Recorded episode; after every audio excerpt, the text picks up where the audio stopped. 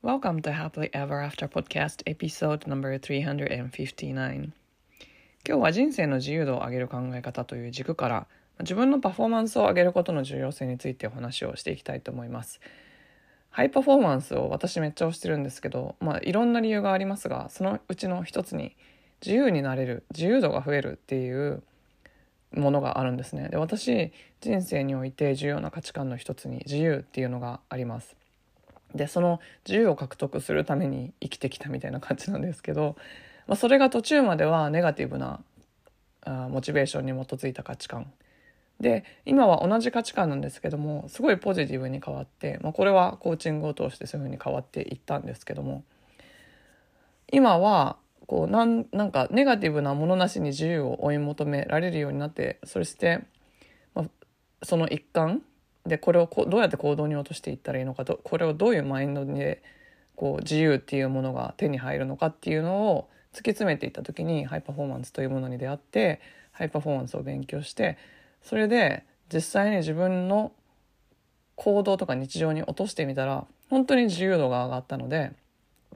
それをお伝えしたくて、まあ、ユーデミの講座作ったりとか、まあ、結構しょっちゅう言ってるんですけどでお客様にもすごい推してるんですけどそれを、まあ、今回ね Facebook グループの方でライブしたものの録音をここでちょっとシェアしたいと思います。この Facebook グループの方では結構私が日常的に気づいたこととか最新の学びを得てでそれで気づいたこととかをお話しして一番最初に結構ここでお話しするパターンになっているのでもしそういう話に興味がある方は是非 Facebook グループの方にもご参加ください。リンクはショーノートの方に貼ってあります。本当に自由になりたいなとかもっと人生の満足度を上げたいなって思っている方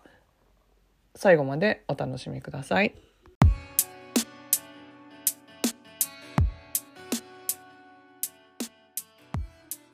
こんにちは。キャリアとビジネスのサクセスコーチ、吉川ゆりです。私は使命や人生の目的とつながって自分の人生を最大限に充実させたいと思う女性のお手伝いをしています。このポッドキャストは今もやもやしていたり、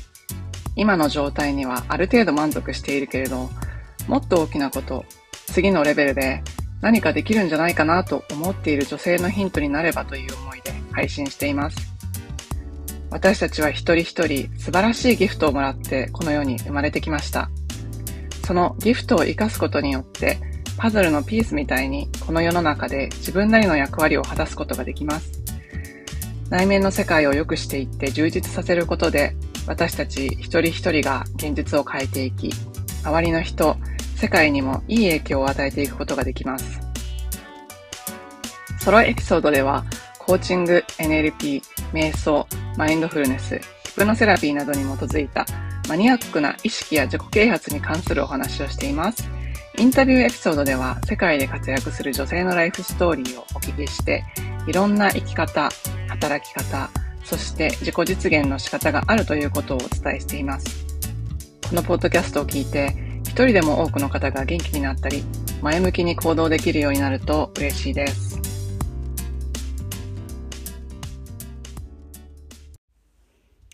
エピソードに入る前にお知らせがあります。えー、今月、無料の Facebook メンタリングコミュニティの方で、ハイパフォーマンスチャレンジというのをやっています。まあ、5日間のチャレンジで、2月いつでも参加していただけたらいいんですけど、ハイパフォーマンスって、あの、なんかすごい特別な大きい目標のある人のためのようなイメージあると思うんですけど、実は、本当に大事なことに人生の限られた時間を費やすっていうあの人生の満足度めちゃめちゃ上がるための一つの習慣体系みたいな 感じなんですね。で、それについてのチャレンジを実際にやっていただいてどんな感じかっていうのを考えてもらう、感じてもらうっていうようなイベントです。で、それに付随して、私がやっている6ヶ月のハイパフォーマンスマスターマインドっていうのがあるんですけども、これすごく少人数のグループコーチングプログラム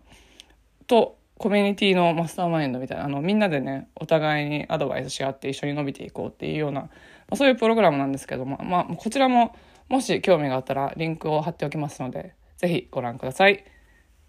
こんにちは。キャリアとビジネスのサクセスコーチ、吉川ゆりです。えー、っと、今日はですね、まあ、ハイパフォーマンスっていうことについてお話をしていきたいと思います。あの、ハイパフォーマンスっていうことについて今日お話ししようと思ったんですけど、今ね、ちょうどハイパフォーマンスチャレンジをやっているので、あの、ハイパフォーマンスなんて私には関係ないわって思う方いらっしゃると思うんですけど、いやいやいやいやいや もう、これこれね、私、あの、最初に Udemy の講座作ったのこれなんですけど、あの、あ最初に Udemy の講座作ったのこれなんですけどって1個しか作ってないですけど、Udemy の講座。あ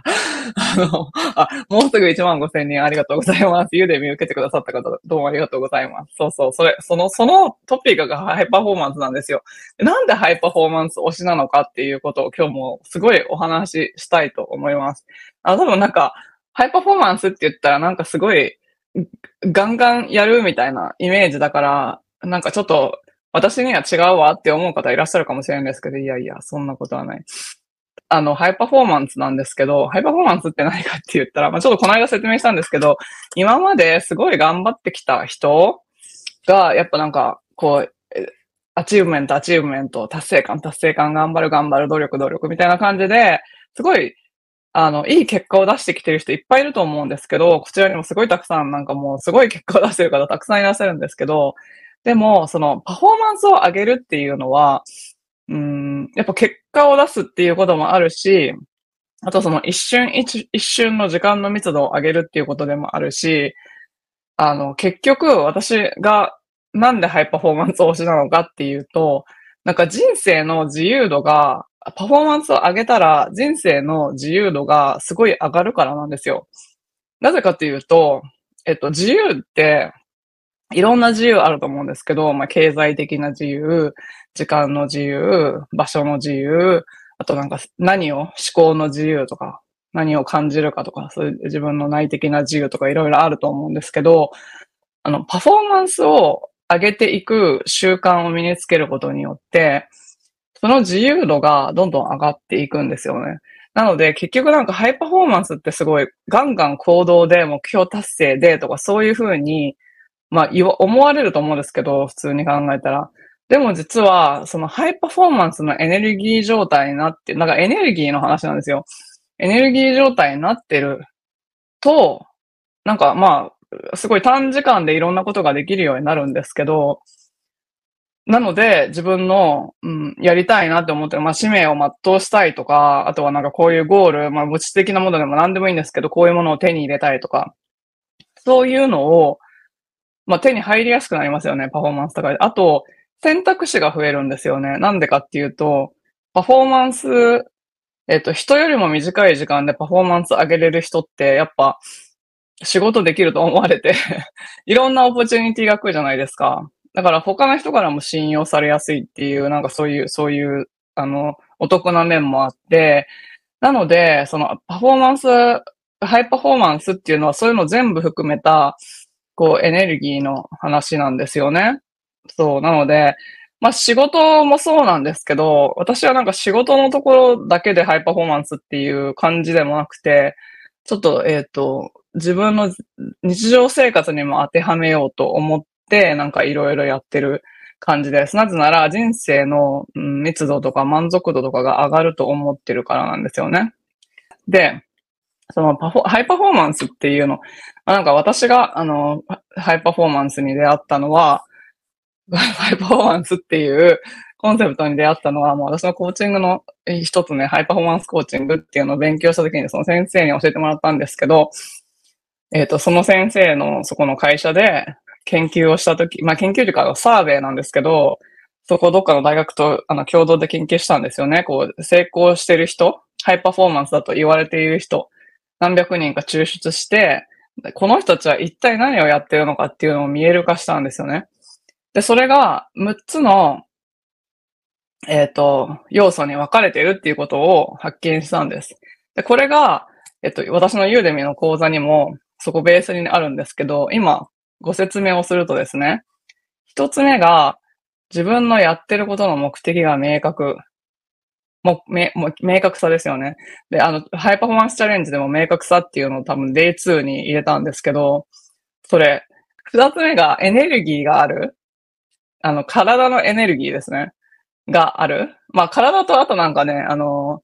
そうですね。まあ、思考にもエネルギーがありますよね。で、三つ目は、生産性が高い。四つ目は、影響力がある。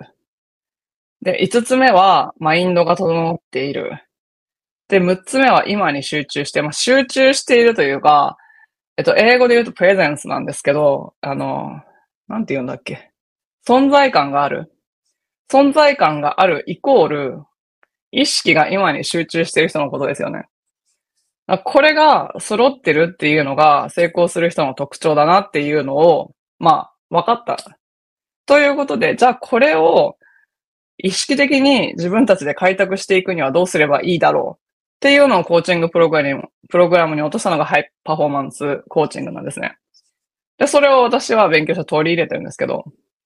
その話を今日したいと思ったんですね。一つ一つちょっと説明してください、例えば、まあ、目的が明確っていうのは、このパフォーマンスチャレンジでも、意図、意図が明確っていうことなんですけど、一体何のために、まあ、Y ですよね。大きな Y があればあるほど、一個一個のやることに対して選択ができるじゃないですか。で、あの、私昔そう、あの、ま、なんだろう。だらだら生きてた時だらだら生きてた時代は、一応目的あったんですけど、うんと、その目的がなんか成功するみたいな、ちょ、ちょっとなんかよくわかんない、あの、ぼやっとした目的だったんですけど、まあ一応目的はあったけど、だけど、一つ一つの行動をするときに、これが目的に沿ってるだろうかっていうのをいちいちチェックしてたわけじゃないんですよね。で、なんか、まあ当時は会社員だったので、これをやったら、ボスに仕事できるって思われるかなとか、そういう目的はあったんですけど、自分の人生の目的、例えば私の人生ではやっぱり大事な人と一緒の時間をできるだけ多く過ごしたいみたいなのがあったりとか、面白い人と一緒になんか面白くおかしく楽しく過ごしたいみたいな、なんかそういうのがあったりとか、あと仕事では、やっぱり人の役に立ちたい。なんか人の人生にちょっとでもいい影響を及ぼすようなことがしたいって思っていて、それをするために、なんだ、その人のまあ私は波動を上げるお手伝いをしたいと思ってるんですけど、そういうことが、これを今やって、私がその目的を達成することができるかどうかっていうので決めるんですよ。で、なんか私海外在住者フェスに出てたんですね。海外在住者フェスっていうのは、あの、ここでもな、なんかいろんな方と対談して、あの、ご覧になった方もいらっしゃると思うんですけど、海外に在住してる20人ぐらいの方が集まってサミットみたいな感じでおはおいろんなお話をしてて、私もそこで登壇させていただいたんですけど、えっと、めちゃめちゃね、時間取られたんですよ。それをやるのに。まあ、いろんな方と対談したりとか、対談しますっていろいろんな告知とかすると、時間取られるじゃないですか。当たり前なんですけど。で私が、もともと思ってたよりも結構時間取られたんですよね。で、なんかそもそも、何のためにそれをやるのかっていうので、私は認知を上げたいと思って海外在住者フェスに出たんですけど、で、まあそれをやることによってやっぱ他のことができなくなるわけですよね。で、その、例えば私だったら認知、認知をもっとなんかいろんな人にこの私のことを知ってほしいし、コーチングのことも知ってほしいみたいな、それをやることに、この私が今この何時間費やす時間っていうのが、本当に見合ってるのかっていうなんかリターンですよね。があるのかっていうのをこう常に考える。で、これは、あの、ビジネスだけじゃなくて、いろんな、もう今日誰々とランチに行きますとか、そういう時に、本当に今ここにイエスと言って、本当に私の望んでいることが叶えられるのか、例えば、なんか私の上司、昔の上司が、なんかよくわかんないんですけど、ランチは全員、なんかチームメイト全員で食べに行くべきだみたいな感じで、毎日どっかで一緒に行かなきゃいけなかったんですよ。なんですけど、いや、たまにならいいんですけど、毎日上司と同じ同僚とランチに行くことによって、私は本当に、その、なんか、本当に自分がやりたいことができるのかって言ったらそうじゃないですよね。たまにはなんかランチ食べな、食べずに働きたい、終わらせたい、早く帰りたいとかあるじゃないですか。で、そういうふうに考えたときに、本当に今、ここで、ここに何か誘われてイエスっていうこと？を、例えば、まあさ、さっきの ランチもそうだし、パーティーとかもそうだし、職場の飲み会とかもそうなんですけど、本当にそれが自分にとってやるべきことなのか？っていうのは、やっぱり自分の目的とかが明確じゃないとわかんないから、常にこう自分のなんか何をしたいのかとか、何のためにやりたいのかっていうのを明確にしておくことによって、えっ、ー、と、なんか無駄、無駄っていうか、エネルギーとか 時間とか、なんか労力とか、そういうなんか、無駄だったな、みたいなのがなくなるっていう。だから、えっ、ー、と、一日終わった後で、あ、今日もいい日だったな。なんか自分が思った通りの一日過ごせたなっていう感じになるんですよね。だからやっぱ明瞭さっていうのは結構、き、基本？基本で、その明瞭さを得るために、ジャーナリングで意図設定とかをして、ゴールをあの定期的に見直したりするっていうのをお勧めしてます。で、二つ目なんかエネルギーなんですけど、エネルギーがあるっていうのは、あれですね、あの、まあ、今私なんかまた喉があれなんですけど、やっぱり体を整えてるってことですよね。え食べ物とか睡眠とか呼吸、それから運動とか、まあ、いろんなことで体の状態、やっぱ体っていうのがチャンネルなわけですよ、私たち。地球と天、天って言ったらユニバースとか天ね。高いところと繋げてるのが自分の体なわけだから、自分の体っていうのがすっごい大事。で、そこにちゃんと着目して、そこのエネルギーを、あの、ちゃんとこう、えっ、ー、と、使えるようにしておく。なので、やっぱり自己管理ってすごい大事なんですよ。なんか自己管理ってその健康であることって、健康であることってやっぱ体が健康であって初めてマインドとかも健康になる。なんか、なんていうんですかね、どっちもどどっちもこう循環してるので、なんかどっちかが、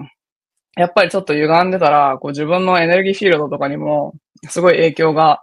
あるんですね。だからいつもグラウンディングしてたりとか、いつもこう、自分の体に気を使ってるっていうのはすごい大事なんですけど、そこから、えっと、その意図を持って、こういうエネルギーで相手に、なんか、会議の時とかね、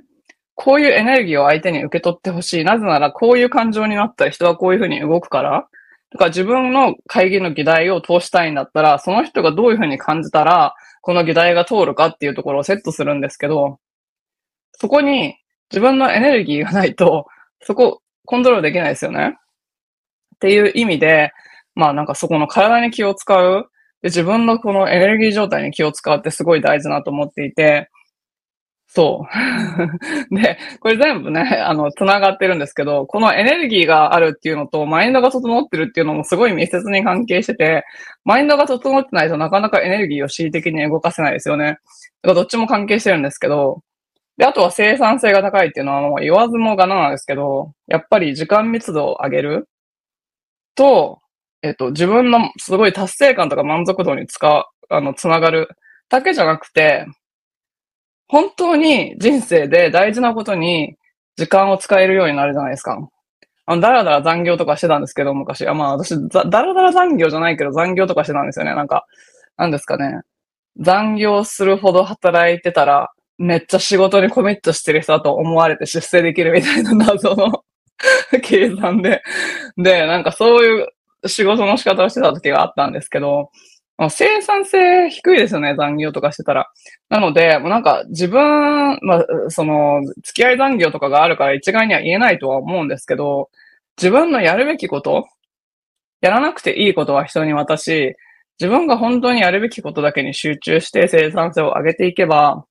自分の納入物のクオリティも上がるし、自分の達成感とか満足度も高まりますよね。で、そうすることによって、これまた、あの、影響力っていうところに繋がってくると思うんですけど、何か結果を出すことによって影響力を増やしていけるっていう側面があるので、この生産性が高い。これ全部繋がってますよね。生産性が高いっていう人はもう、もちろん明確じゃないと生産性高くならないので、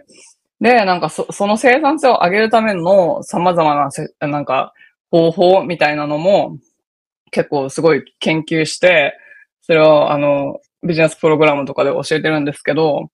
そうすると、やっぱり、なんか、こういうふうに、こういう感じでやってますみたいな、あの、ふうにお伝えすると、やっぱり、どれだけ注意をしてるような方でも、やっぱりなんか、あ、もっと改善できることがあるなっていう風になるんですよね。で、この、えっと、キチキチって予定を詰めすぎると、なんか苦しくなるみたいな。で、それは、あの、多分いろんな要素があると思うんですけど、まず一つ目は、自分が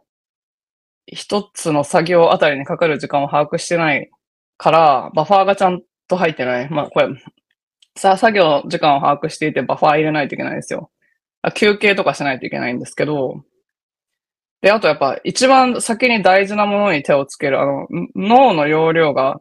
日を、日が経つにつれ、日が経つにつれてっていうか、朝から晩にかけて、普通にしてたら、やっぱり陽の能量が下がってくるので、あの、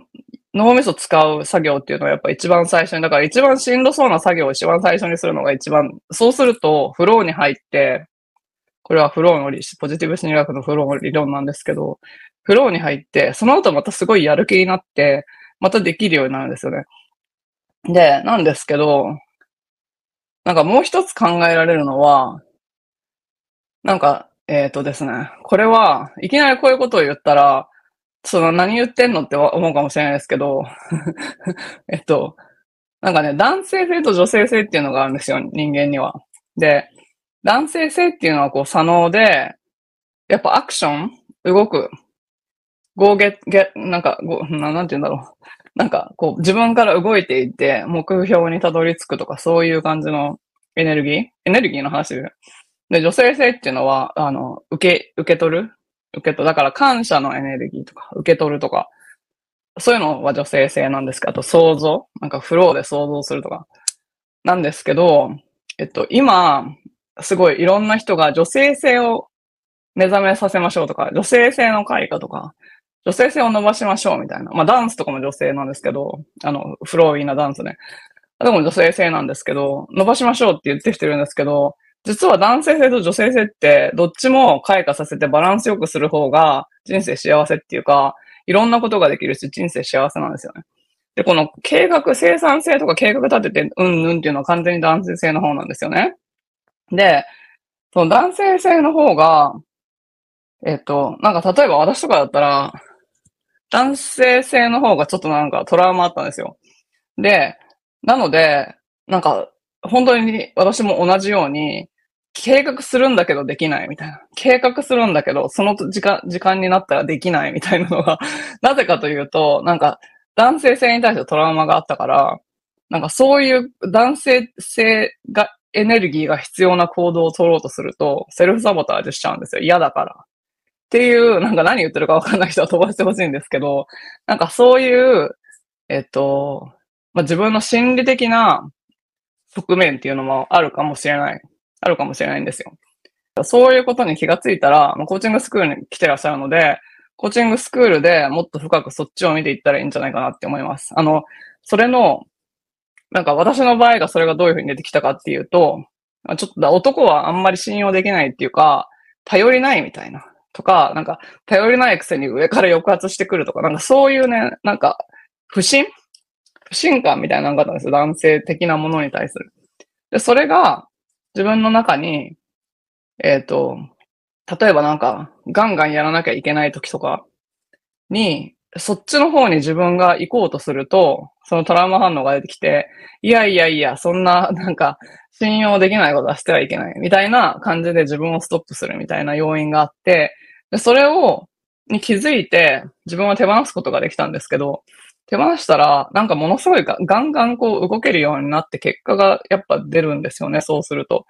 なので、なんか動くっていうのはやっぱ結果に直結するので、そういうことも考えてみたらいいんじゃないかなって思います。そのインナーチャイルドとかね、男性性とか女性性、まあそのいろいろんなドラマみんな抱えてると思うんですけど、そういうことも、あの、コーチングスクールに来られてる方とか、あの、どんどん言ってください、その中で。そしたら、そ、そこも見ていけると思います。はい。そういうことがあるので、ちょっとね、見ていったらいいんじゃないかなと思うんですよ。で、えっと、そうそう。で、生産性についてはそんな感じなんですけど、あとマインドが整ってる今に集中してるね。まあ、これは言わずもがなですけど、今に集中して、なんか今しかないですよね、集中できるの。だから今を増やすしかないんですよ、集中できるの。だけど、みんななんか、あの、この間も、あ娘のお医者さん行ったんですけど、小児科医。小児科医行ったんですけど、赤ちゃん、赤ちゃんがめっちゃ可愛い赤ちゃん抱っこしながらこうやって携帯とかやって、やってるんですよね。あの、待合室でお母さんが。だからみんなそうなんですよ。私もそうなんですけど、みんな目の前のことを見てないんで、で、赤ちゃん可愛いねって言って通り過ぎたら、赤ちゃんは今に集中してるから、私がバイバイとかやったら赤ちゃんはにっこり笑うんですよ。今見てるから。だけど、お母さんの方は、やっぱりなんか忙しいんでしょうね。携帯見て、次の仕事のなんかを考えてるのかわかんないですけど、なんかみんな大人ってすごいそういう生き方をしてるから、